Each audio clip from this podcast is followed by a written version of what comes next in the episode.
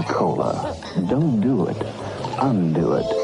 Undo your cola habit with 7-Up the Uncola. Make the change to the clear, clean, great-tasting flavor of 7-Up.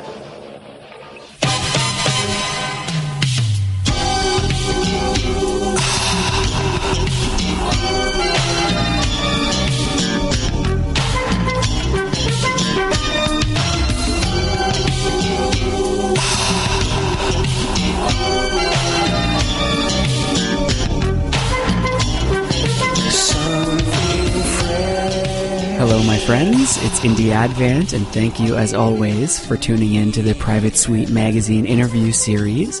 Today, we're joined by my friend all the way from Argentina, Echo Droid. Welcome to the show, my friend. How are you? Oh, thank you so much for having me. I'm so good. I'm having a good day. Very nice. Yeah. What time is it where you are? It's almost 8 o'clock p.m. Not too bad. Well, time zones, you know. Good old time zones.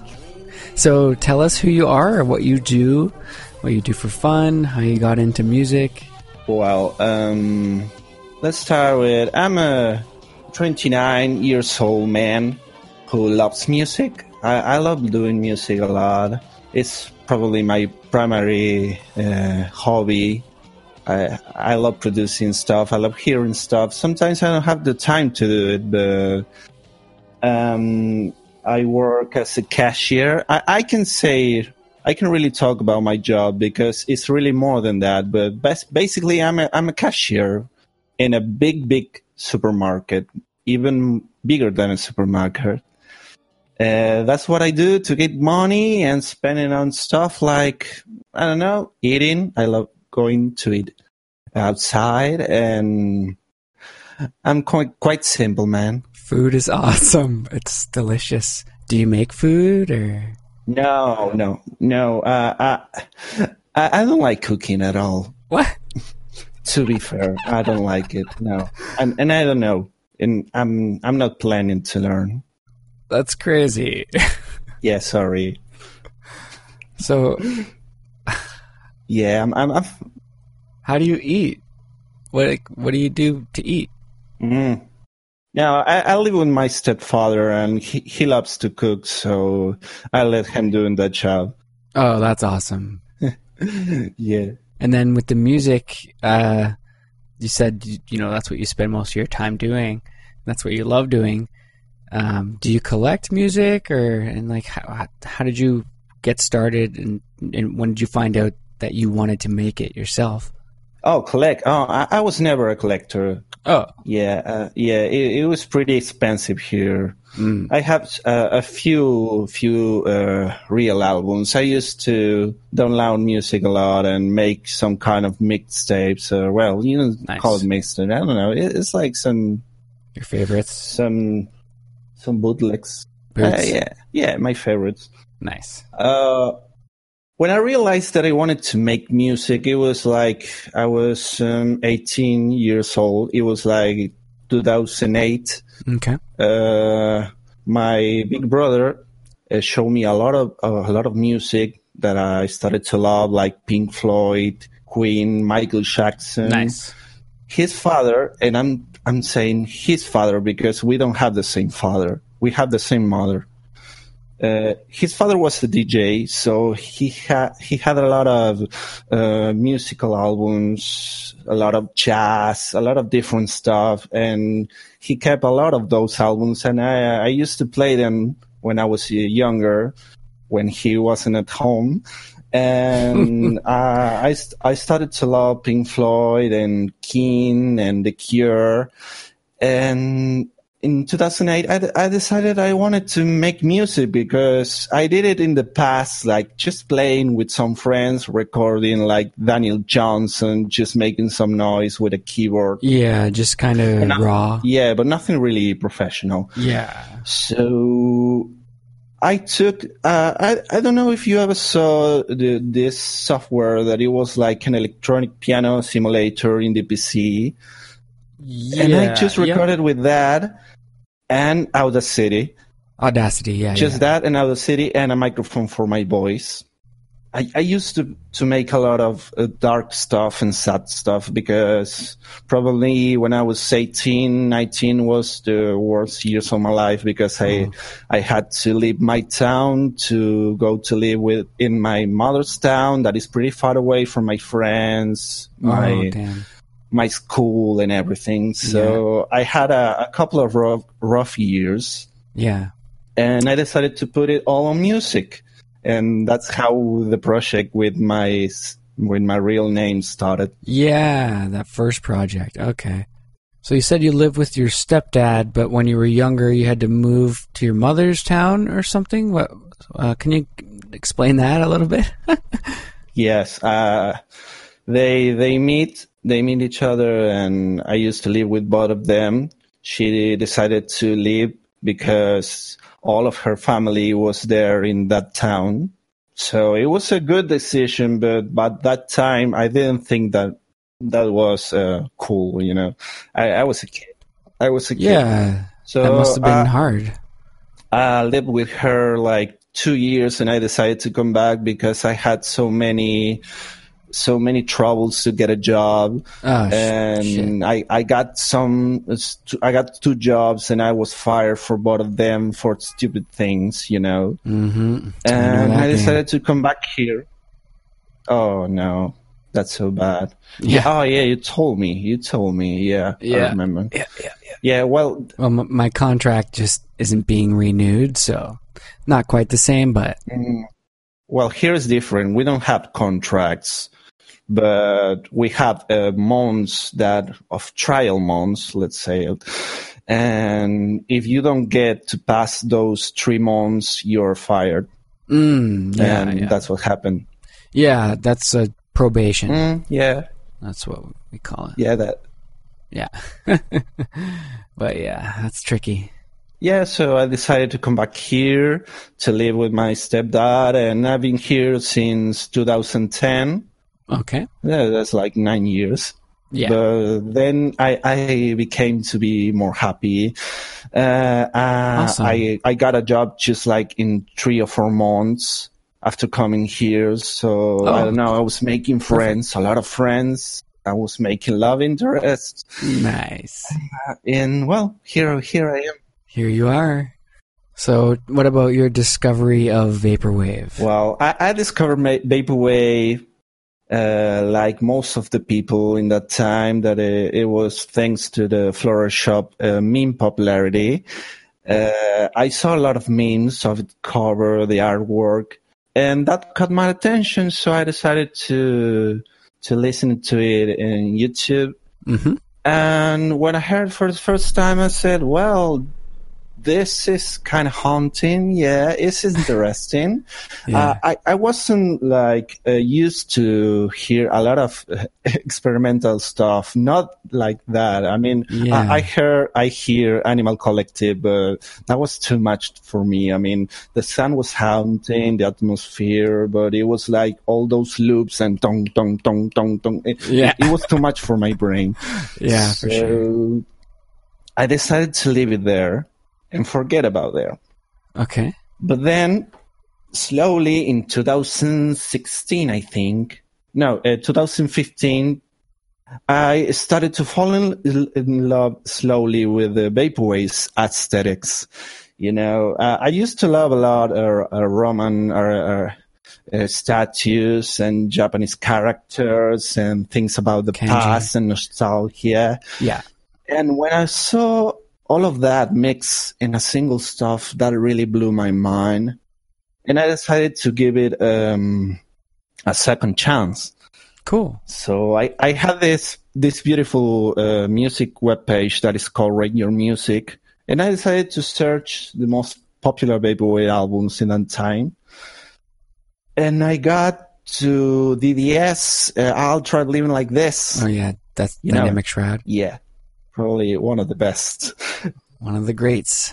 That time, I really figured out that I was completely in love with Vaporwave, because it was like that album in particular, it had so many alternative rhythm and blues influence, because it takes a lot of samples from Korean pop and stuff.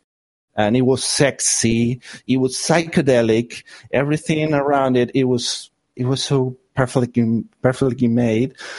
And that's when I say that's it. I love this genre. I want to hear everything about it. But I took like a complete year to get the guts to make it, or at least try it with my very first project that it was called... I'm embarrassed of that name, but it was called Sakura Senpai.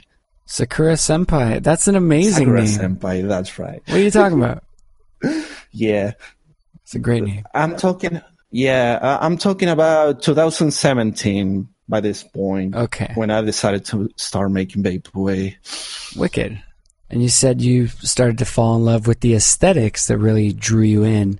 Where did you see that stuff? Like, you weren't following everything automatically, right? Like, where did you first start to see it, and how did you grow on that? I think it was in the radio music. I started to watch a lot of album artworks and stuff like that. Probably Facebook too. Twitter, I didn't have an account. So, yeah, probably it was from that page. So maybe Googling Vaporwave in Google, so...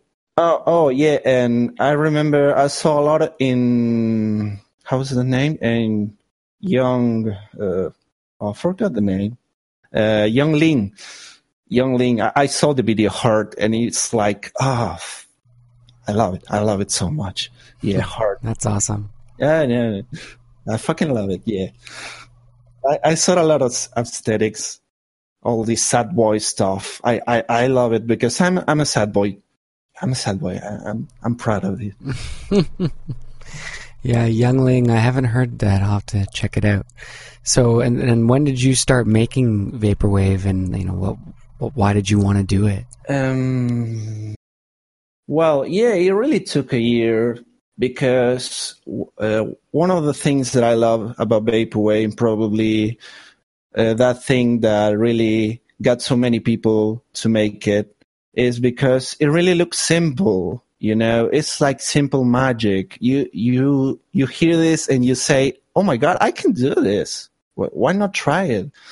I love to compare it with Icelandic music. I hear a lot of Icelandic music, like Sigur Rós and Sing Fang and Soleil, and they make so many simple music, so minimal, but it's magical, you know. It's from another world. And that happened the same to me. I said, I can try this. So it looked so simple, but at the same time, it was hard because I didn't know anything about it. So I started to watch a lot of YouTube tutorials to find out how do you make it? Mm-hmm. Because it looks easy, but it isn't. And so in 2017... I made a couple of tracks. I used to sing in them like Dan Mason do, know, like stretching his voice, like sounding deeper. I used to make like that. I didn't sing like I sing now. So I couldn't say that I was proud of the very first album, It was just 6 songs, and they were okay. It was called Blurry Sex Tape. But then I make another album, and then I make an album called... I made an album called Rebel Rooms, that it was really the first time that I felt proud about what I did. It was entirely made of porn samples, you know, the very first start of the porn videos that had so ambient music and stuff, or like a cool bass line. Yeah, that worked perfectly. And nice. Some songs were singing and some didn't have my voice, so it was a good mix. Yeah, cool. That's awesome. In that time, I changed my name into Sunken Ghost Virtual. That was a pretty... Sunken Ghost Virtual. Like, it's a normal name. Vaporwave's boring. Sure. It's a typical name, you know. It's Sunken with a full width font Ghost and then virtual in Japanese. Like, beautiful. So typical. So I want to talk about, speaking of your other projects, I want to talk about your album Heaven. I have to say, dude, that album is so good. It is so good. If you haven't heard it, check it out. Heaven, it's amazing. Oh, I didn't know you heard it. Yeah, man. I love it. Well, I gotta say, let me say it. If it wasn't that I got so many attention and so many plays with my Echo Droid, project, I would say that Heaven is like the very best Vaporwave album I ever made with any of my LSS. I love it so much. It's cohesive, it's romantic, it's psychedelic, it's everything, and I love it. I'm so proud of it. Yeah, and funny enough, Invisible Lover was born just to keep my Outer City editing skills in shape. So practically, I was just messing around with some R&B samples, and then I say, oh, well, they sound good together. So I made Heaven, I gave it to Vito from DMT, and well, the rest is history. But yeah, Invisible Lover is probably my favorite alias. Yeah, that song, Luxury and Sex. Oh my God, that's a good song, man. Yeah. I love the song, how long it was, like... How deep? No, How Deep. Yeah. I love that song. How Deep and Luxury and Sex, they both are like God tier. God tier, absolutely. So I used to watch this anime called Welcome to the NHK, and I noticed you have another project called NHK, and I was wondering if you got that from the show, or if you like anime in general. No, I'm surprised that few people know that actually NHK is the Japanese from Japan itself. It's like I don't know the name. It's like general television. It's like a broadcaster sort of. Yeah, NHK. Japanese Broadcasting Corporation. That's yeah. Right. Okay. Yeah. My bad. No, a lot of people doesn't know, you know. A lot of people were saying, hey, you name it NHK because of HKA. HKE. Because it means not HKA. And I was like, no, what is the name for that? No. Oh, that's funny. No. It actually took, I took the name from... one of my favorite one album project that is Echo Unlimited. That it's from the guy who made Internet Club. Oh, okay, cool. I don't know if you know that. Maybe. Yeah, I don't. But well, I love their sub project. You know, this alternative project. But no. What can you tell us about the record by Echo Unlimited on Internet Club? It's got NHK in the name. That album is called, well, it's an album or a EP, I don't know. It's called NHK Reminds You to Boost Your Signal. That's an amazing name, man. It was like a broken transmission album, and I decided I wanted to make something like that. And that's how a special presentation from NHK was born. Oh, okay. Yeah. There are some people who really love that album, and for sure, it could easily be in Nightlight Tapes, but I released it pretty early. Speaking of tapes, how come you don't put more of your records onto tape?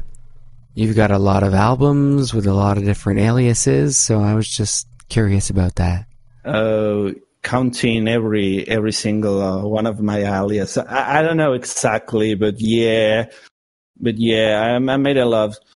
Well, it's because I feel like I really like to enjoy something and really feel proud of to get it into tape. The only tapes I ever made was for the Holy Ghost Father album, The Everlasting Memories, just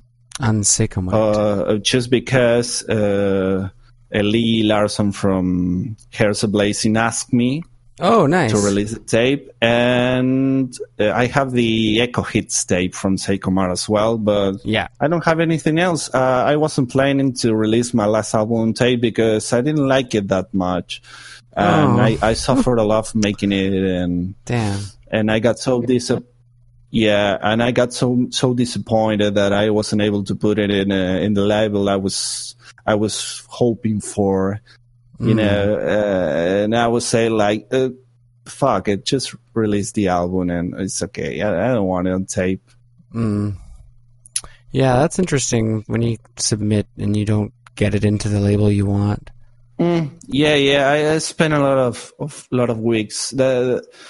Suffering about what to do or how to be perfect. Everything had to be perfect, and I just screwed myself. I wasn't thinking clearly, so I decided to never come back to work again like that. Damn, man.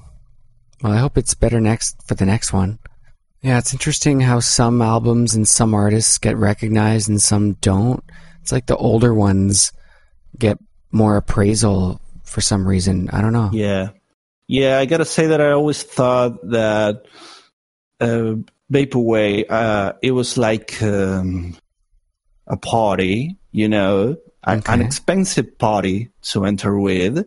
Yeah. But if you enter before some hour, you have a free ticket to enter. Oh. You know? Yeah. Like saying it's harder to enter to that party now that you're... you gotta pay up. Yeah. I felt because I feel kind of unfair that a lot of projects from proto vapor artists and all the hype that the people with just their names get by just making simple music. Sometimes I don't want to get too critical myself, but I think this scene is just like. Too stuck in the past, and they want the same every time. Like I don't know how to say it. It's like they appreciate a lot of the people who were first because they were, instead of appreciating some new record who was made with effort and blood and tears from someone who doesn't have a name in the scene. You know, it's kind of fair. Yeah, I see. It's certainly. Well, I think it has to do with the story behind the artist. Like artists with a lot of records, old ones, that kind of tells a bit of a story, right? And so people want to like follow that journey and discover new things and solve the mystery, whatever. Yeah. But I get what you're saying. I think it's getting better. Maybe, I don't know. Yeah, there's a lot of new producers who really make good music, and they got the name that they deserve, like FM Skyline or Windows 96. They make and they really deserve the name and the fame or whatever you wanted to call it, the praise shield. But yeah, there's a lot of. Underrated names. I can't say I'm underrated anymore. I have like 3 years in the scene, so I can say that I'm underrated anymore. But there's a lot of people like Trash Ghost, who was in the podcast. He's so freaking underrated, man, and people is not paying attention to him. Enough. Yeah. Oh, I couldn't agree more, man. That's kind of why I chose to start doing this podcast. Well, I started doing interviews, right? I just wanted to do interviews, and we had the podcast, so it kind of just fit perfectly. And yeah, man, so many. Like I just had R Infinity on the show. He's so underrated. Like, and I've seen how many people have listened to that episode, and it's quite a few, so that's really nice to see. Yeah, there's a lot of music, and that's why I appreciate a lot of those people who make music blogs, like Music the Hung Up, you know? Is that the name? Yeah. Music the Hung Up? Yeah. And the Private Suite Magazine, of course. And the people who share Vaporwave mixes in YouTube. Mm-hmm. Like Jason Sanders or Vapor Memory. Vapor Memory, yeah. There's a lot of things to discover, to know about vaporwave, and Pat Channington. Yeah, Pat Channington as well. Mm-hmm. Those guys don't even have a payment, and they do their jobs. And how can you get mad with them? They do it for love, and they really show their love for the genre. I love it, and I love it. We need more people like them, because there's a lot of music. A lot of music is going to get lost in time. Mm. So yeah, I got to give them a shout out. Thank you so much for making this genre like how wonderful it is now. Yeah, man, big time. So when I listen to your music, I get a sense of diversity with the sound between the different records. Can you tell us a bit about that? Maybe where you get your inspiration to make each one of them. Well, as I told you, I don't like keeping the same formula over and over again, like some proto-vapor artists do. That gets boring, because vaporwave for me is like an adventure, grabbing some album out of the dark and don't knowing what to expect. Yeah. That trail, you know, I love that trail, and I want to give people that. I don't like making like the same shit over and over again. Okay.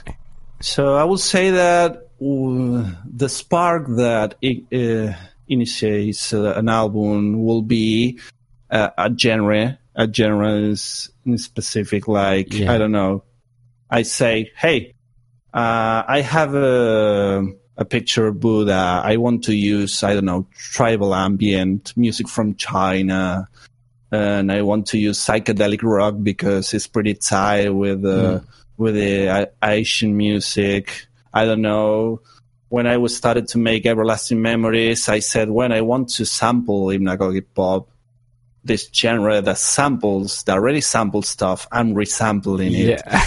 I don't know, with a nice citizen, I said, well, I want to sample city pop. I was planning to do a double album, but I saw that so many people already used that sample, so I decided to make an EP. And yeah, it starts with a genre. Or maybe a picture, an artwork that I say, oh, this is cool, I need to put it in a release. Yeah, wow, that's very inspirational. And it kind of actually reminds me, I mentioned R Infinity, right? What he does is really neat. He'll come up with the design and actually print it and put it in the J-card, put it in the case, make the J-card, and put it on display on a shelf or wherever he sits, maybe near his computer or something.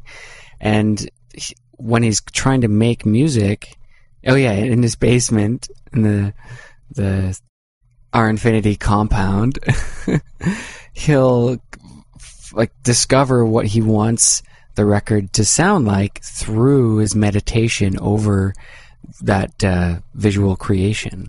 Wow, that's pretty cool. Yeah, that really works. Yeah, and artwork is important, and I always love vaporwave albums that had artworks that really, really give you like some preview of the music you're going to hear. I always like to do this example of, I don't know if you know, Mindspring Memories. For sure. She has an album called Getaway 2000, I think, that has like dolphins in it. And I completely love that album. And when you hear it, you hear submarine music. You hear like you were in the middle of the ocean, under the sea. Exactly. Mm-hmm. Yeah, the ocean. And I love when an album really, an artwork really gives you like a clue of what you're going to hear. Yeah. Even if that contrasts with my seek for a trail of not knowing what to hear. Yeah, I love your artwork for your records. Yeah, in my case, yeah, I like to choose a good artwork, and But between us, most of my artworks just appear from random places, random videos, random screen captures, some screensavers. That's what you were feeling, right? I only make the Everlasting Memories one and the Far Beyond Logic one, like making some kind of collage. And, well, the Night Citizen one, if it was a picture of me and I just... put me in a city background, but everything else, it was just merely captures and photos already existing. Okay. I read you. So Aquarium would have been one of those, right? Yeah. Yeah, Aquarium was an old screensaver I found in some old web pages, like Point Me at the Sky. And I decided to edit it a bit with PixArt. I love that. I don't know if you know that software, PixArt. No. I make every hour I make it with it. Cool. So yeah, that's sweet. I love the dolphins on it. Yeah, I love dolphins a lot, and I have an EP in the oven that had dolphins too. I don't know if I'm going to release it, but it was a picture of a dolphins painting in airbrush. I can say it. Airbrush painting, and I love it so much, and I keep it here. Nice. And maybe I will release it after this new album. I don't know. Yeah. I changed my mind a lot, and I hate it because it looks like I'm lying to people. Sometimes I say, hey, people, I have an idea, and I tweeted about it, and then it's like, oh, you didn't do this. And, well, sorry, I changed my mind a lot. Well, that's up to you, right? I don't know. Yeah, it happens. Yeah. I do it sometimes. Yeah. Yeah, I said... at least I'm not going to be the best Vaporwave producer, but probably I'm going to be the most versatile. I don't know if that's a word in English. Yeah, versatile. Versatile, that's right. Yeah. So I just want to get back to Aquarium a little bit. Well, I think you wanted me to describe it, right? Yeah. Aquarium. Wow. Aquarium is like an EP that I'm so proud of. It's like a good mix of Echo Jumps. Let's say it will be like Echo Jumps made from roots, reggae, and dub.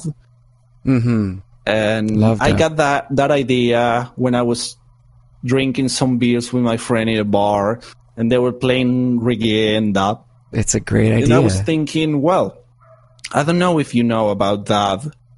But that what it do is exactly what vape.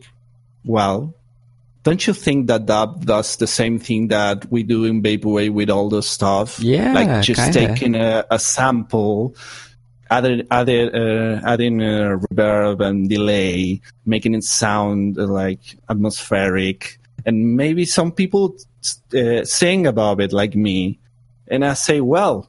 Just make it square, you know. Let's dub the dub and make and add it. That's awesome. Natural recordings with dolphins in the ocean. Yeah, and there we go. You have Aquarium. That is such a trip.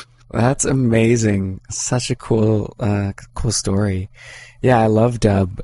There's a guy called Lee Scratch Perry. Have you ever heard of him? No. Jamaican guy. No. Really old, funny guy. Okay. He's kind of like, what's that guy with the clock? That rapper guy who says, like, okay, Lil Jon, maybe? You gotta write it down for me in Twitter because I don't get... I will. I don't hear well the names here. Okay. Type it. Type it in Twitter. I will search. Yeah, okay, I will. Lee Scratch Perry. Check out some videos. I saw him live one time in Toronto. He's like 85 now. He's still playing shows, I think, or at least going to them. He's from Jamaica. He's like... Toronto? You're from Canada? Yeah, man.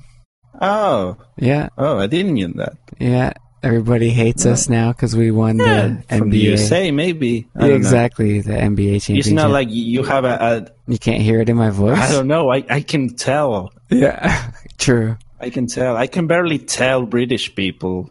Barely. True.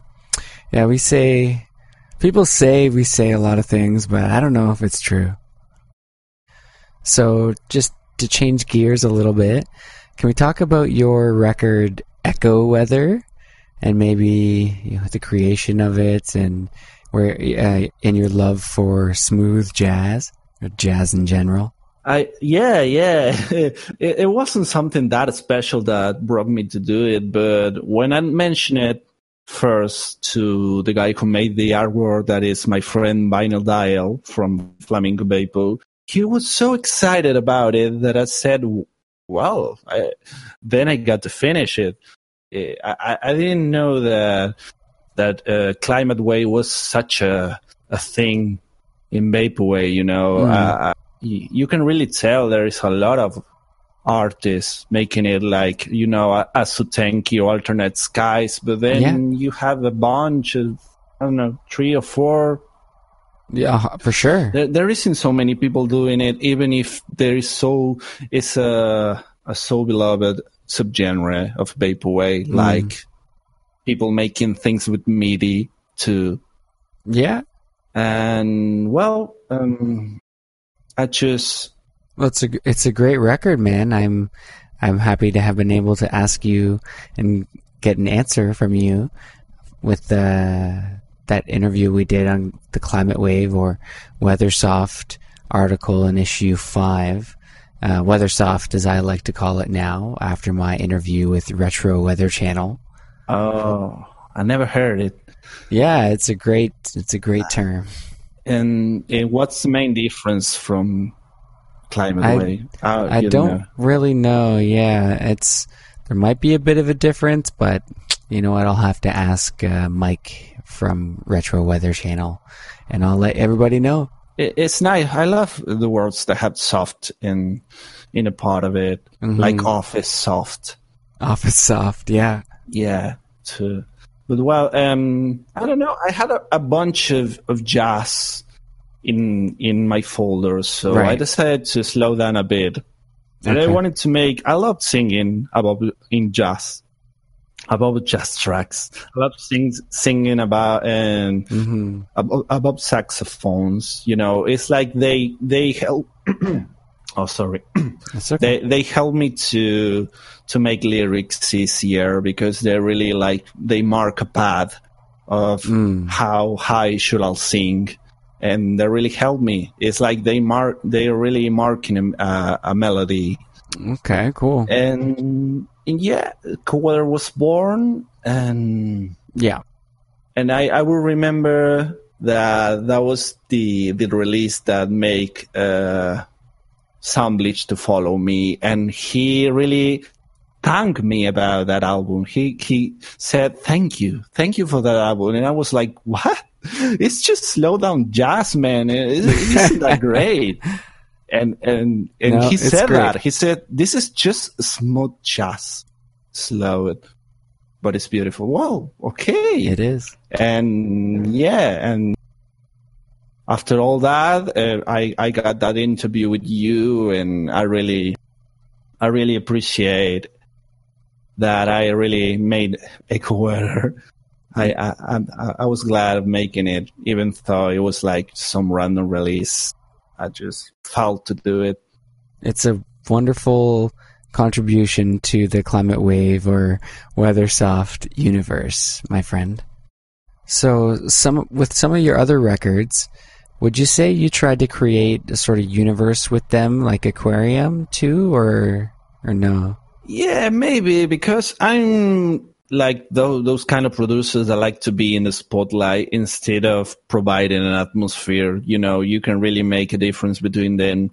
You have artists that really try to provide an atmosphere, like you were in a different timeline, and you got the ones that, like me, that are inspired in pop, and we want songs, and we want to have compilations of the better songs that you like.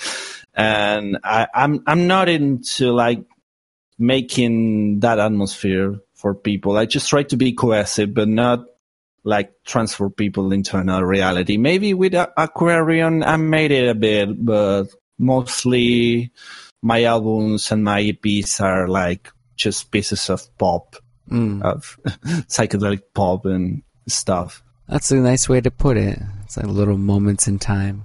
Yeah, short moments, not an entire experience. I tried to do that with the NHK album, for example. I really wanted to do it another time. Yeah, that NHK is a great project. So what about your other record? I think it's called Let You Wander to Peace is the translation. It's a great album. Cool cover. Oh, yeah. Remind me that again. How was the name? Breeze? Yeah, the name, it was Gentle Breeze. Gentle Breeze. But yeah, and the name is As I Wander, how? As I Wander in Peace, something like that, yes. As I Wander Peacefully, I think it was the right translation. Yeah, it was a time that I wanted to try some ambient, some glitch pop. I sampled a band I love so much that is called Efterklang. You probably don't know it. No. It's such an obscure band from probably a Nordic country. I don't remember. It's a band called Efterklang. I think they are Danish. Oh, yeah, they are Danish from Denmark. Mm. And I decided to slow it down so much, and I like it, and I decided to stretch it. Make an ambient album, an ambient single. It was intended to be an album, but I'm not good at making ambient. That track is good, but I don't know. I miss vocals. Oh. That's what I love about Vaporwave sometimes, because even if the artist is not a singer, you hear the slow down vocals from the actual track, and yeah, you can sing along, maybe learn, song in your head, and I never had that thought about. Could be why I like Vaporwave is the slow vocals. Sometimes I don't like the slow vocals, but you have really interesting vocals. And there's another group that I may have read something about that you may like, the album Spaceship Earth by White Woods. Oh, of course. I got to say it. Mostly people are going to think because of the time I started singing that I started singing because of George Clanton, of Dan Mason, or maybe Nano Shrine. But the one who makes me wanted to make my voice without so much editing, without slowing it down, it was because of White Woods. Someone showed me White Woods in 2017, and I love it completely. I fall in love with White Woods and on their videos. I don't know if they are two or just one guy, but I'm going to say they. Yeah, it's two guys, I think. I could be wrong. Don't quote me. Yes, well, I love his videos, and maybe they are not like, they're just a bunch of advertising stuff videos, but I love it so much. And that's why I decided to started using my voice in the normal tone. Ah, that's awesome. What about surfing? In surfing, yeah, I knew surfing after that. And I wish I could be like the singer surfing. They like do like that kind of chill way mix with their voice that I can get. I'm good at voice mixing. I'm good, but I can get that to be so down in the track, hidden by the music itself. Yeah, that's a I really like that because people doesn't judge you so much with the way you sing. Sure. Yeah, he's really safe, but at the same time, I want people to know my lyrics, to sing along, and to know what I'm talking about, so I can do that. Yeah, I think you nailed it. People definitely know your lyrics. Well, if they're into you, and I can hear them, but it's still kind of. Fits in with all the other layers. You're the kind of like sad imagery, right? You can hear it. Yeah, between us, most of my sad songs are just me crying because I'm not enough to be with my ex. Girlfriend. I gotta be sincere with that. Yeah, that's life. Even in this coming album, you have lyrics about her, probably six of those songs, of 10 songs, talks about her. But, well, I'm obsessed and I have mental issues, I gotta say it. But, well, one day I'll be better. And yeah, sometimes I make good songs. I like some lyrics that I made that I talk about the internet. For example, I love the themes I talk in Stuck in the Memory from Everlasting Memories, when I talk about this cancel culture that is now, like, people just not forgiving people in the internet when they make just a single mistake. Oh, yeah. And that happened a lot to me in my Facebook days. Yeah.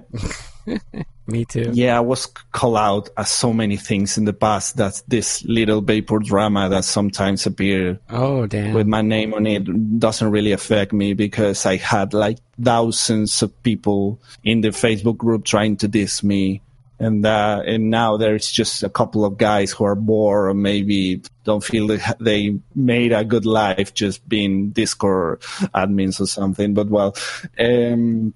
yeah, I don't know, man. The internet's a crazy place.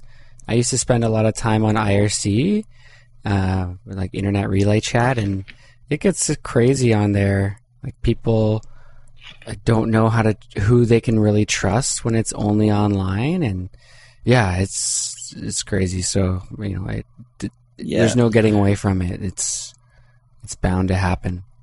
But again, there's also sort of getting caught up an emotion and then tweeting about it. So tell us about where you get some of your other lyrics from, maybe having to do with technology, perhaps. Something that I love so much that I saw in a Black Mirror episode, that is like the lyrics is it was reincarnation. It's so likely with all this data we're providing. I don't know if you saw this episode of Black Mirror called Be Right Back, I think it was. Yeah. Yeah, well, it's like, you know, people can be brought back from the dead by all this data that they put every day in. And I'm worried about that. And I sung about that, and... yeah, I think it's a pretty fucked up thing. You know, we are giving so many information to this thing that we call internet and the network. Yeah, it's a really interesting subject. Information is power, so yeah, exactly. You don't know what's next, baby. Maybe people making clones. Oh, who knows? We're not gonna not do that once we can. The rich people are gonna. Yeah, it's going to happen. Maybe first people will be cloned into computers and robots, and eventually will be cyborgs. It's going to be crazy. You can already get injected with nanobots that'll help you like breathe better as an athlete and shit like that. Yeah, technology is scary. yeah, technology is scary. Yeah, it will be our demise, but wow. I gotta thank technology, because that's the main thing that I used to do all this album, because we can do it like we did in the past, like getting tapes and like people in Nagogi Pop was doing, like making drum music out of used tapes and stuff. I just got all my samples from the internet. I don't love them. I love how easy it is to find an obscure album. And even I gotta make this clear, you know, because I said it earlier. For me, it's okay with people using the same samples. People don't gotta to get mad, like, oh my God, I gotta use samples that nobody used before. Yeah, it's good. It's a good effort. If you want to go with that, it's okay. But if you're going to, you don't be afraid of using already used samples. You can bring a new incarnation to that song. For example, my song De Un Cola, I didn't knew it was used by Cosmic Cycler. It's probably Cosmic Cycler most popular song, but it's crazy. Just love of the song without the riff the solo riff. Yeah, okay. And when you hear both versions, you can say, you can't really say it's the same song. I really make a different edit, and I sang it, so people just gotta feel it like a different song, you know? Yeah. And some other thing that I want to say is sometimes people forget that behind the curtains of Vaporwave, of classic Vaporwave, some people forget that there is a lot of effort made just by hearing a lot of albums. You know, yeah. If you spend 1 or 2 hours of your time hearing music, searching for samples, that's enough effort. And some people will say, hey, it's you make a classic Vaporwave, you don't put any effort on your edits, but maybe you spend 3 or 4 times of your time that you're never going to get back again, finding something that really can sound good or cohesive at least. Yeah. I want to say that. Well, thanks for saying it. It's true. Yeah, because I have some lazy songs, I gotta admit, but people don't know sometimes that I really took hours and days of my time to find it. No, it's an important thing to know. People often forget. I certainly do myself. So I see you're on Twitter quite a bit, like we mentioned a little bit. Tell us about your experience on Twitter. You interact with a lot of people. You have a lot to say. Yeah, I get so many troubles because I speak my mind a lot. That's one of the issues I have with my Asperger's. I always have to speak my mind. I can lie. And when I first got to the Vaporwave scene, I was like, oh my God, everyone is sucking each other's dick. What the fuck is going on in this place? And oh my God. And I had to speak my mind. Yeah. I was saying hey guys, why you hyping so much about this album? It's just barely some intros of jazz slow down, and you can even tell when the beat starts and stop. Or maybe saying, hey, you don't know me. Why you sucking so much? Oh, I can understand. Why you just being so nice with me? I don't know you. Yeah. And yeah, it was rough, and I got like hilarious. An asshole. And titled because of that, and so people love it because I remember there is a guy called it's honest, yeah it's harsh sincerity, I don't know how to say. There is this guy who is the producer, who his name is 1969. Oh, I know him. I don't know if you know it. Yeah, well, I have his tapes. The very first thing that he said when he reached me, it was like, man, I love your sincerity. We need more people like you. You really tell the truth. You don't mind what other people think. You just say it. And we really need kind of these people in this scene, because there is a lot of people like, you know, I talk in a podcast I made that it was like a forced friendship. I don't like forced friendship. I'm not cynical. If I don't know you, I'm not going to be your friend unless you prove like you're a cool guy. I can be friend with anyone, but it's not something that I'm searching like, oh my God. But some people just reach you because you're famous, because you have so many followers, that doesn't mean nothing to me. You said harsh sincerity. I like that. That's a great way to put it. But you're not always like that. That's just like the odd time, right? Most of the time, people are pretty good, I think. Yeah. So what's the Vaporwave scene like in Argentina? And what do you, you might have friends that don't know what Vaporwave is. What do you say to them when you show them your music? What do they say?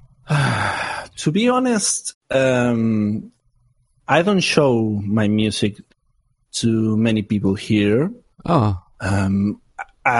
Most of the people think that my singing sucks. I gotta be honest. Even my best friend, he doesn't like how I sing, but well, I can blame it. Well, that's different. My ex loves my music too. Nice. She loves Vaporwave too, and Cool. And some coworkers like it, but like they like it because it's something that they can do. I can feel it. What do you mean? They saw my watery textures video. Oh, they can't do it. I see. Oh, sorry. They saw my watery textures video, and they say like, "Oh my God, you're a rock star." Yeah, sure. Yeah, exactly.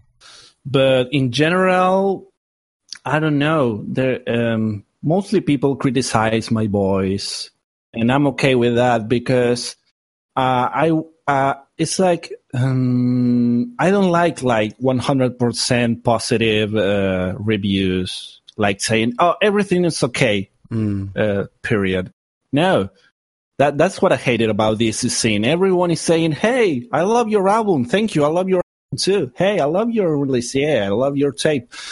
But no one's giving good feedback, you know? Yeah, like not helpful. Yeah, something that helps us grow, that makes me know what do you want as an audience. And I know that I don't have to please you, but I want to at the very same time. I want to make music that I love, but I want to please you too. Yeah, it's quite the paradox. So, well... yeah, my voice is okay. Sometimes they say it's decent. People don't talk about my lyrics at all. Almost at all. I think Vito sometimes say, "Hey, I love this lyric," when people don't talk about my lyrics. Sadly, because there are some good. Yeah, maybe it's because in Vaporwave people aren't used to hearing vocals they can understand. Yeah, Vaporwave. Oh, yeah. Yeah, you can really tell that because I follow Dan Mason and I never see people saying, "Hey, I love what you sang here." No, they're just there because of their feelings. And yeah, for the most part, it's pretty wholesome, except for the... yeah, except the things that talk about sex and being horny and sad. But there are some good lyrics in there. Yeah. So you make a lot of videos. Tell us about your videos. Well, I used to make the same kind of videos with my very first project with my name. I was always inspired by MTV and VH1. I used to watch a lot of time. I watching music videos, and I always wanted to make them. You know, I love to act and I love to give this song an image. For sure. Maybe it isn't that listen, but I like to sing along with the song, make some mimics. I know that it isn't pretty common here, but for example, you have the George Clanton videos that are amazing. I gotta say that Bleed really inspired me to make videos like that. I can really say Bleed was an inspiration from Stuck in the Memory. They sound so similar, I don't know why. And now you have the new Dan Mason videos that are pretty cool with his band. I wish I could do the same, but I don't have anyone act with me. So I have a video that I ask Sheepy to act with me. You will see it soon. Oh, wow. Yeah. Super cool. Yeah, Sheep's the best. Yeah, she's amazing. I couldn't ask for more. She's probably one of the most positive people I know here, aside from you and Vito. There's people that sometimes I see them angry and I can't believe it. It's like, oh my God, this is new. Yeah. We're all humans, I guess, right? Yeah. We try. Yeah, Vito's the nicest guy ever. I have an interview with him soon. Cannot wait for it. So what can you tell us about this thing called Vaporwave 2? Oh, I have a lot of things to say about Vaporwave 2. First, I'm going to say that it will rule the world soon. Everyone is going to kneel the knee. Yeah. Yeah. No, well, talking seriously. So a lot of people think that I came with the idea of Vaporwave 2, but no. You got to know that everything was Dan Mason's idea. Yeah. He started to tweet that, like, you know, that kind of meme, like Despacito 2. I think I heard him say it on the 3D cast one time. Yeah. I don't know, probably. And it was so all a meme, you know. It was like, oh yeah, and NASA announces Vaporwave 2, and we all laugh with that. Yeah. But one day, I was thinking like, well, this has potential, like, to turn into a vaporwave with vocals tag, because we need one. We don't have we have a lot of subgenres for everything. Some little things, some different, and we call it a subgenre. So, but we don't have vaporwave with vocals. People gotta look. Hey, I want some vaporwave with vocals. So. Some people thought that it was kind of forced, but I made a statement, like a manifest of Vaporwave 2, when I said that vocals were strictly mandatory. Mm-hmm. And some other features like, you know, a better polished production, stuff like that, human stuff like feelings. You don't see so much feelings in the... And the vaporwave music, you know, it's all robotic. It's all about consumerism and androids and stuff. But Vaporwave 2 is like the romantic side and sad side of Vaporwave. I talked with Sheepy about that. Probably she's going to make an article about Vaporwave 2. I'm waiting it so much because it will make people understand that this isn't a joke anymore. Or maybe it's some people, but I think about it seriously. I like to call my music Vaporwave 2, and if you search Vaporwave 2 in Twitter, you will see a lot of famous people like George Clanton or Ekip or US Golf talking about Vaporwave 2. Even George Clanton himself say, "Hey, I made Vaporwave 2." Maybe he's just joking, but that thing is a thing now, you know. You just you can stop it now.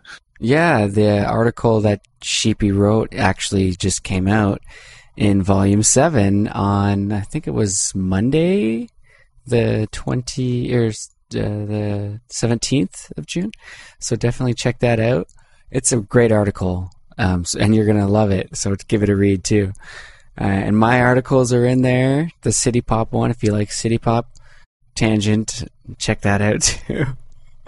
But yes, Vaporwave 2. It's fascinating that we're seeing this new chapter, sort of. It's exciting as well.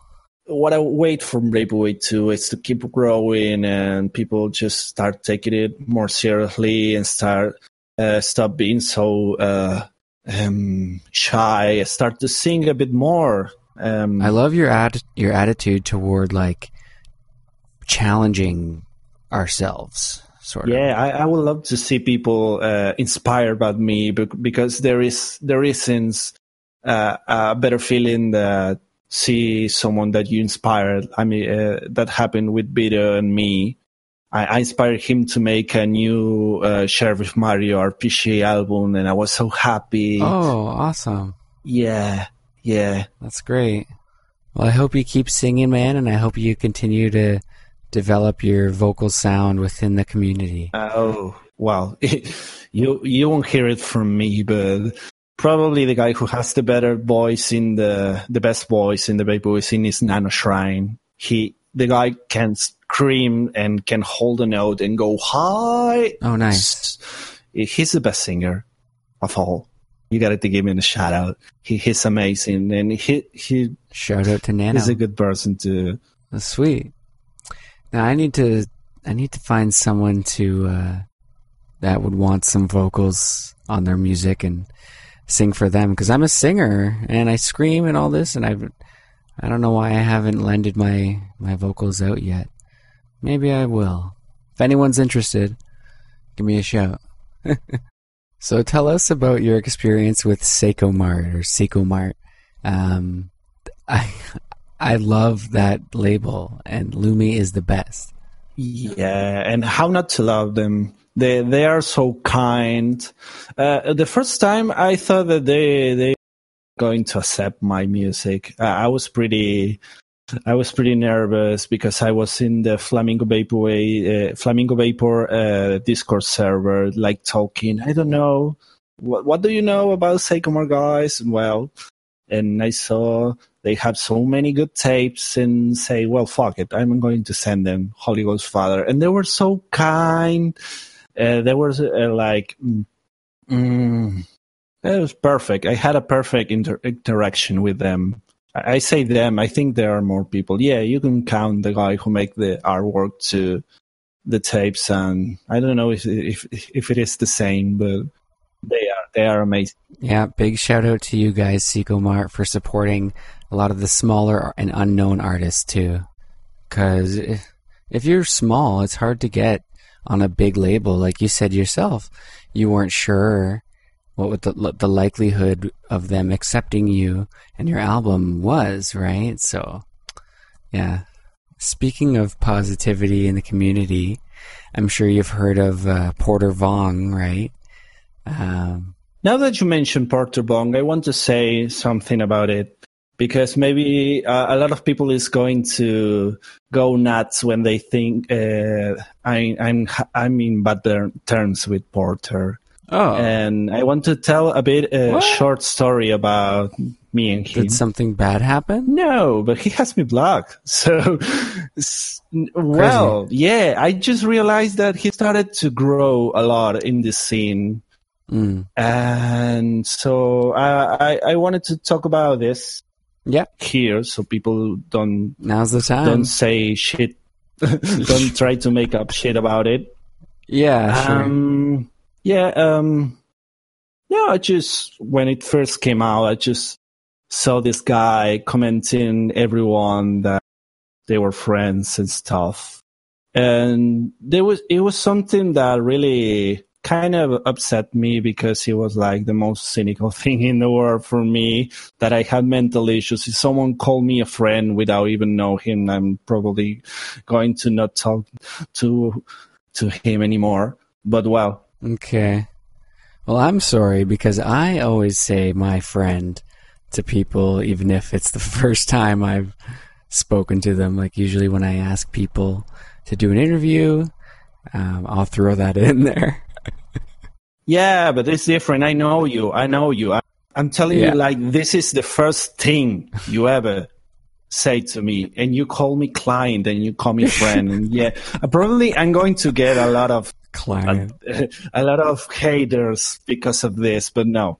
I don't think so. I'm just telling how this story went. Yeah. It's an unknown, right? It's sort of strange, especially if you're not used to it. Yeah, that's how the way I am. I can change it. So I saw a lot of him arguing with Phoenix Brown. So I was kind of sick of those anonymous bots and different accounts of the people. Yeah. I was kind of sick of that. And then Porter Vong appeared. And I say, okay, I'm going to do a test that I always do with different accounts, because you maybe are pretty good trying to hide your identity, but when you hate something... when you hate someone, you can hide it. Yeah, that's true. So I just mock him. Come out. I just made a tweet mocking his style, you know. I quote, in quotes. I just say something with the word clients and friends and stuff. I say, and I put a picture of the video he uses, the same random guy. I don't know. And interesting. Well, just for a sec, I think I could kind of say why they would block you for that, just because also it's there are different languages, and our different countries have different sort of protocol to them, right? So there could be something lost there, but also it's sort of like, why bother having that experience again when I can just block that person, right? So I wouldn't be bothered by it. Wow, I'm glad. And I really wanted to talk about that because... well, like I said, this is the platform to get it out, my friend. my friend. Yeah, just probably people, I don't know, if he just mad, he probably just say, hey, Echo Droid is a fucking shit, go kill him. And Which everyone hand? Is going to be like, oh yeah, you're right, because... Yeah. And I just want to let you know that from my side at least, everything is cool with Mr. Porter, but I'm blocked, so I can't do shit. Nope. You could maybe, like, I'm sure you could figure out how to message them and say sorry or something, but yeah, it's like I said, it's not a big deal. There's other things to worry about. Yeah, I would like to reach the guy and talk, like, face to face. I could be his friend easily if he wants to, but he has to be a real character, not just guy who told me that he can control the world and make me rich like that. I don't buy that shit. You know, it's just music. This overly characters, I don't like them. Like those guys that write so wrong and like computers and come to talk me with full width, you know, font. Hey, hello, Echo Droid. And I say, fuck you. Talk to me like a real human. You're a human. Talk to me. Yeah. Because I feel like you're fooling me. I think Porter is a little different, maybe because I know who it is, but. Yeah, I think it's just a fun joke, and maybe it's not for you, but I don't know. People love it, and I don't know. I'm enjoying it. We're enjoying it on the magazine as well, and we're working with Porter a little bit on some things. So keep your eyes peeled for that, everybody. Yeah, I can accept, and we are all humans, and we're not that friendly, and we. So if he approaches like a real human, he will have the treat that he deserves as he treats me, you know. Yeah, maybe. Well, I think there's going to be some sort of announcement or something at 100% Electronicon. So maybe you can get some closure after that. So if I were to ask you what Vaporwave is to you, what it means, what would you say? It's more than just a music genre. It's like a movement already, because you know, there's a lot of people asking for vaporwave this, vaporwave that. You know, like vaporwave books or vaporwave movies. I like to compare it like the new punk. You know, it's like the new punk movement, but without all the fashion. You know. I think we really need more vaporwave fashion. Mm-hmm. It looks like people that make vaporwave dress vaporwave, if you want to say it like that. I read, yeah. We need more people dressing in a vaporwave fashion. The cover of the new Sparkly Night album is really great for that. Just the guy... with his legs, he's just wearing like brown pants. It's great. Well, yeah. Anyway, sorry. But yeah, for me, it's a movement. Mm-hmm. It's such a feeling. Like I said, I love hearing vaporwave. I love it when I don't know what to expect with it. It's like a drug. You know, sometimes I want to feel under the sea. Sometimes I want to feel. Like being high in the sky. Sometimes I want to feel like being in a dystopian future. Yeah. I don't know. It really takes you to another places. And it's my new obsession. I have Asperger and I have obsessions, and I'm obsessed with Pokemon. I'm obsessed with Yu-Gi-Oh! And I'm obsessed with vaporwave now and music in general. So I'm kind of easy for me to have a new obsession. Mm-hmm, with Asperger's, yeah. I don't know too much about that, but I can imagine. Yeah, people. When I talk about it, people think that I'm trying to like use it as an excuse for being like that. Mm. But if you really want to know.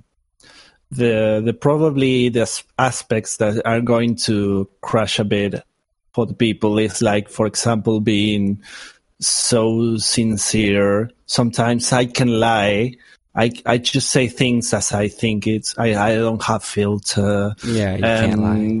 This kind of shit I have is like so. It's transparent. It's tied with my problems with depression and anger. Mm. Sometimes I get angry for stupid stuff. Like, for example, one day I got so angry because I was in a compilation and I was like the last place of a double album. Oh yeah, there we go. It was a double album. It was like 46 songs, and I was the last one. So I got so mad and so depressed because I made that song, and no one's gonna hear it because it's the last. Damn. Or when I don't know, I get mad with stupid things. I'm sincere, and I think there's nothing more to worry about. Mm-hmm. Well, if you ever need to talk to anybody, give me a shout. I do a lot of like meditation and mindfulness activities, and I find they really help with things like that. So, yeah.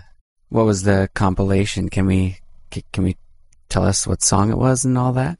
No, there's no need. It was a compilation about making music just without a CD, and I had this song that it was called Dharma, Teachings of Buddha.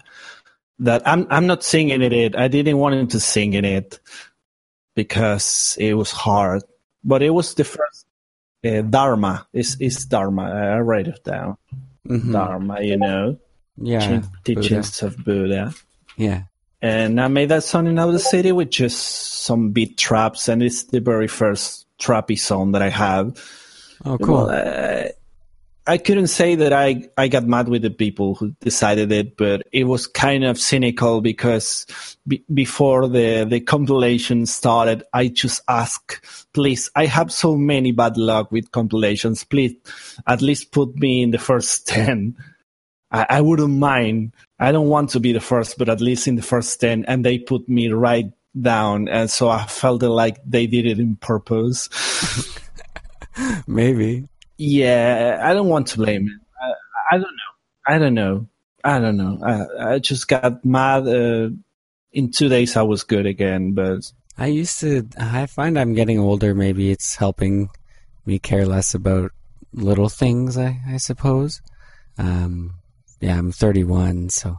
Well, you're older than me, and I can. Yeah. You're older. How old? Yeah, I'm 29. I can't believe that you're older than me. You look pretty good.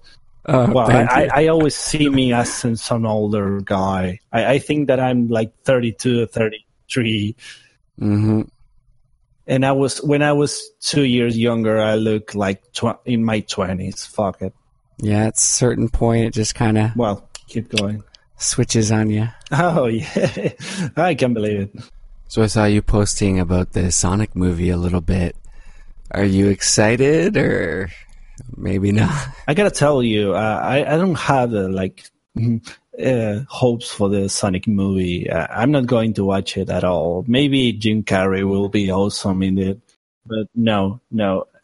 And Sonic and Pokemon are like the most important and nostalgic things about my past, but I never watch a Sonic movie or a Pokemon movie, mm-hmm. never, because I don't know. I gotta say that the Pokemon anime is like so repetitive to me, so dull. It's like, oh, we get to a town, we meet someone new that has a new Pokemon. They have a problem because their rocket team there, and they resolve it. They blew the shit up, and yeah, they say, "Hey, I will never forget you," and then you will never see it again in the anime. Yeah. Next episode, like I always say, Digimon has a better anime, and Pokemon has the better game. Better game, yes. yeah, for sure. Digimon is so amazing. I'm not playing it. Oh, and that Pokemon movie was. That Detective Pikachu is frightening as hell. I don't want to even watch. The memes are horrible. I don't like it. They all look like they were a freaking horror movie. I no. No, I don't like it at all. I can see that a little bit. Yeah, hyper-realism. Yeah, no. It's horrible. Yeah, the games are The games are where it's at for sure. I used to bring my Game Boy, DS, whatever, with me when I'd like go skateboarding around the city with friends and then go to a bar. I would just carry my DS with my thumb on the the up button on the D-pad and ride my bike around. You know, people know what I'm going to say. So going to the place with the hill, and it's like this the tourist area, and you can just ride up and down. If you just go on the, gotta go up manually, but once you get to the top, you can just stand on the where the hill starts, and it will make you go down the hill automatically. Get your steps and get those eggs hatched. The anime's good for nostalgia and just blasting off into your childhood again, especially the first few episodes. They're kind of cringy, but when you first meet Misty and all that, it's pretty good. And Brock, it's good stuff. But yeah, the games, so much better. Yeah, I'd rather to be with the games. The games are awesome. You strike me as somebody that likes anime. Are you watching anything right now? Right now, I'm watching JoJo's Audio. Oh, JoJo's, nice. Yeah, I love it so much, and I can wait until they animate a Stillwall Run. That's probably my favorite arc, and I wanted to see it. Yeah, and not so many animes I'm watching right now. I'm watching Shingeki no Kyojin, Attack on Titan. Yeah. The story for that is so insane. I was watching season 1, and I thought it was pretty good. Got to season 2, and I was like, it's too much of the same or something. I don't know. Maybe I think also the illustrations I thought were kind of cheap, because sometimes they'll show you a shot and kind of like Dragon Ball Z, this just like have nothing in the shot moving, no animated, no motion, but they'll just pan the camera a little bit. And I was like, what? The animation's so good. Why are they doing this? But I guess it's just part of the style, right? And then, yeah, now it's supposed to be crazy good, the story. Like, I don't know how that guy wrote that. Like, that's such a crazy, insane story. Like, Romeo and Juliet, tragedy to the max. Like, it's crazy. Yeah, it's pretty cool. And, well, the animes I love the most, I like Death Note and my favorite. I gotta say, Cardcaptor Sakura. Cardcaptors? It was part of my. That's awesome. My nostalgic childhood. God. She was my very first waifu, and I was like 13 years old. So I gotta give it a shout out to Sakura. Yeah, and well. I don't know, Bleach and those kind of what's the name? Long form shonen stuff. Shonen, yeah, shonen stuff like Shonen Jump. And so during my research, I came across a profile for you on Roblox. Do you ever play Roblox? Oh. Yeah, and like I told you, you probably googled that there's someone with the name Echo Droid, and I didn't know how to react, because he was like, really, you're going to use this stupid name for a Roblox profile?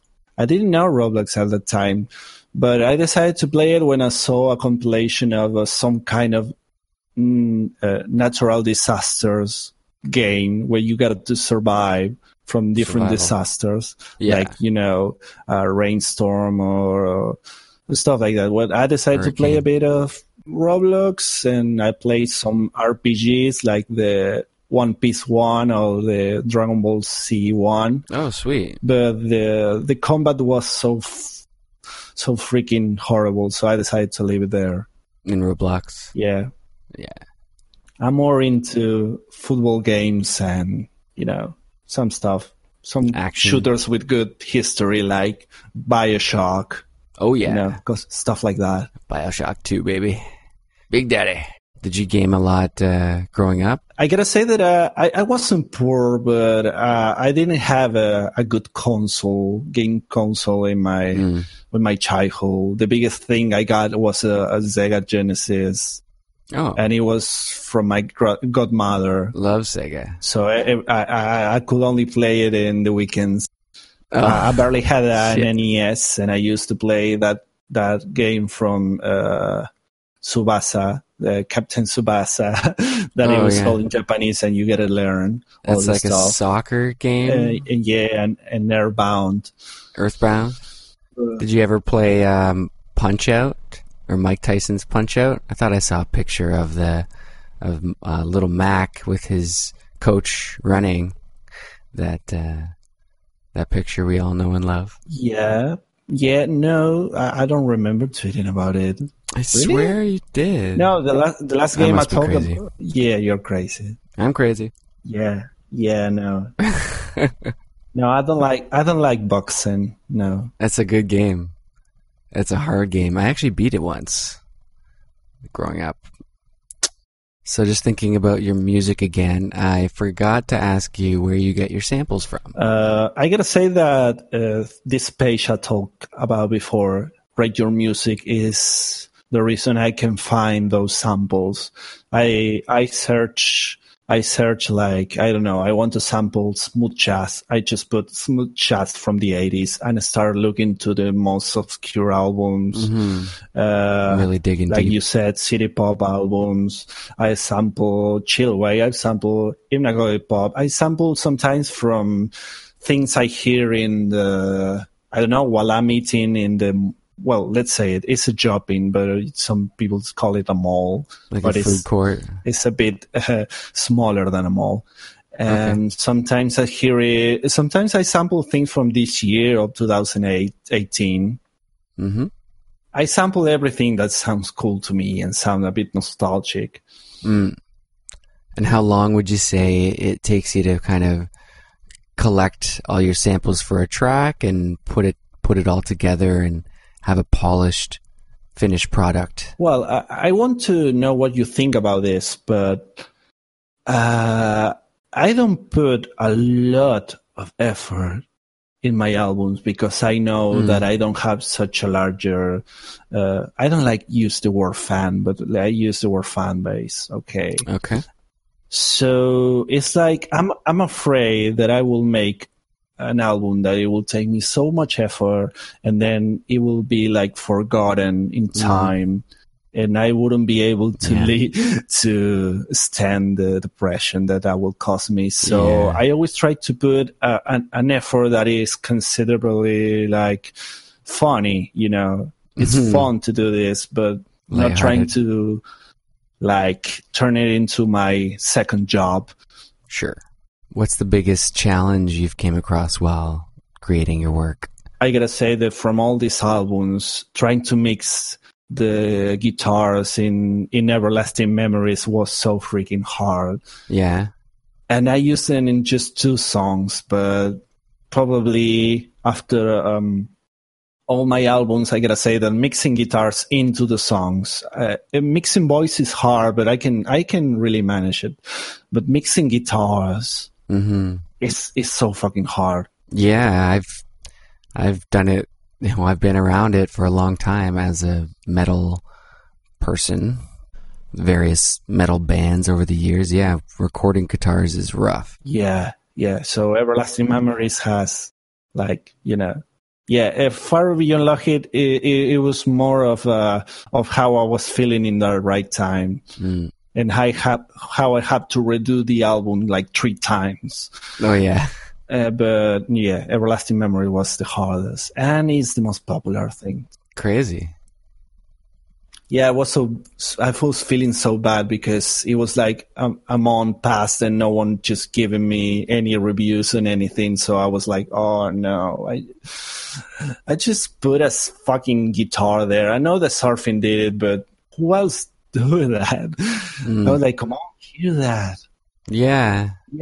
Somebody mention it, please. I spent so much time. Yeah, it's such a saturated market. Like, you put out your album, 10 minutes later, there's 2 more albums that came out, and they're on top of you now because they came out sooner, according to time. And then by the end of the day, it's like, it just things get buried.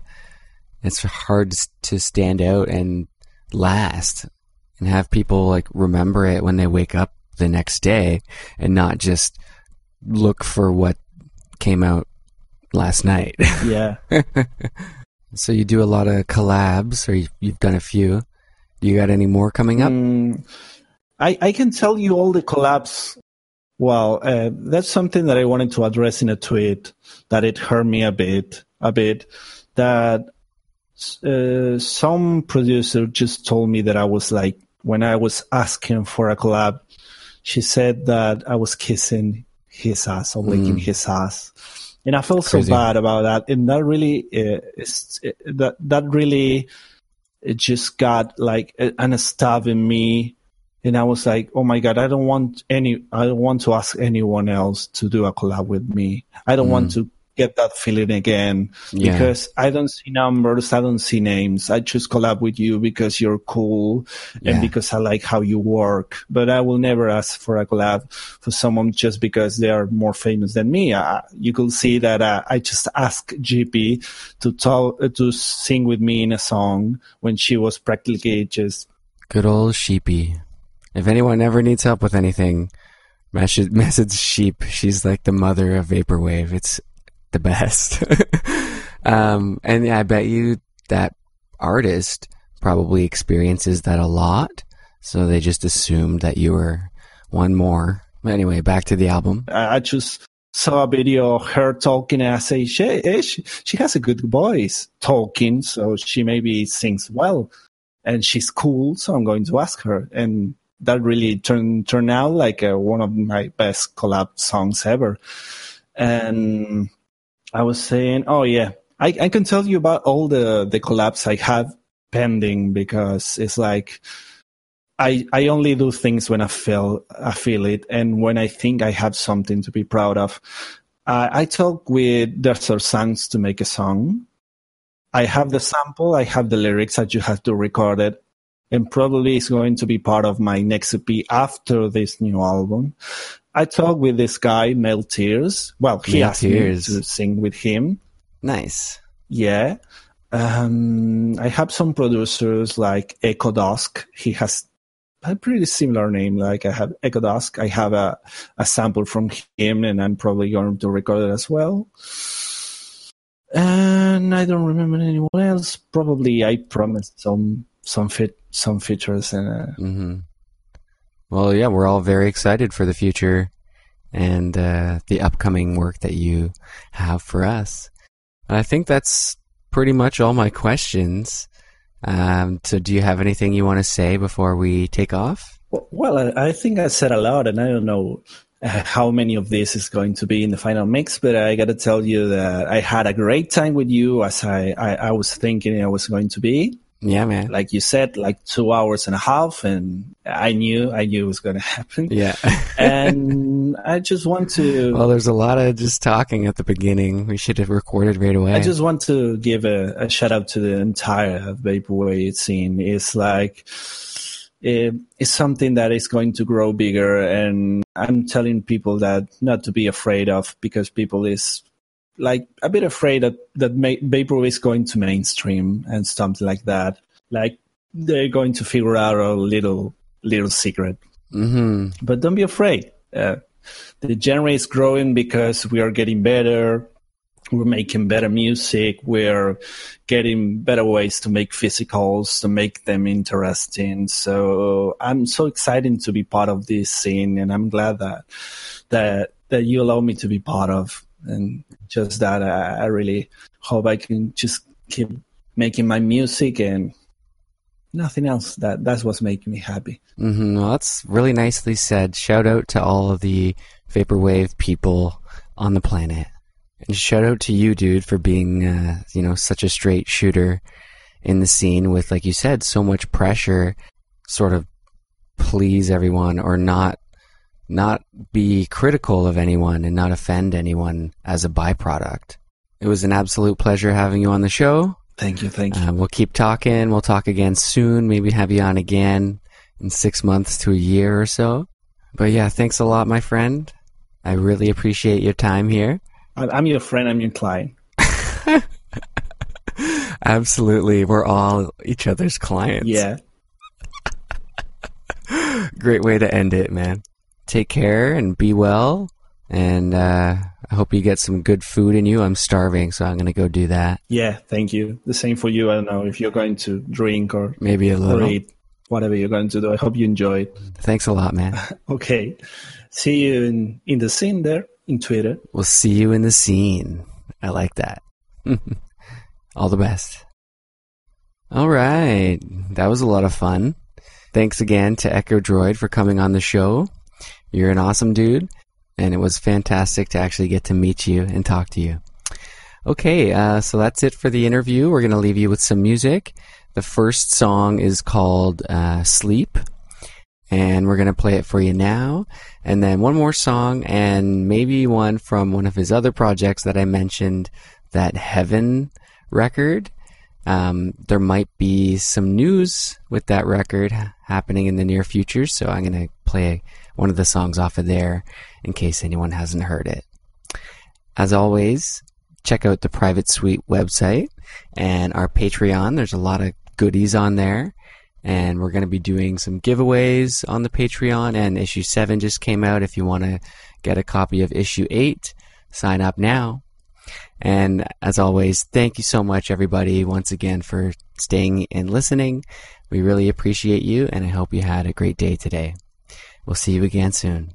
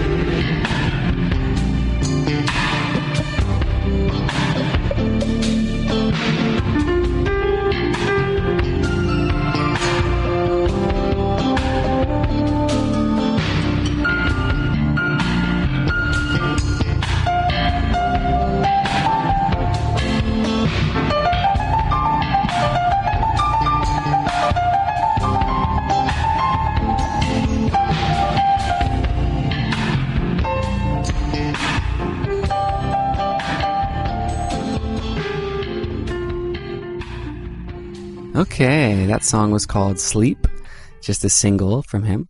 And now we're going to treat you with a song from his project Invisible Lover.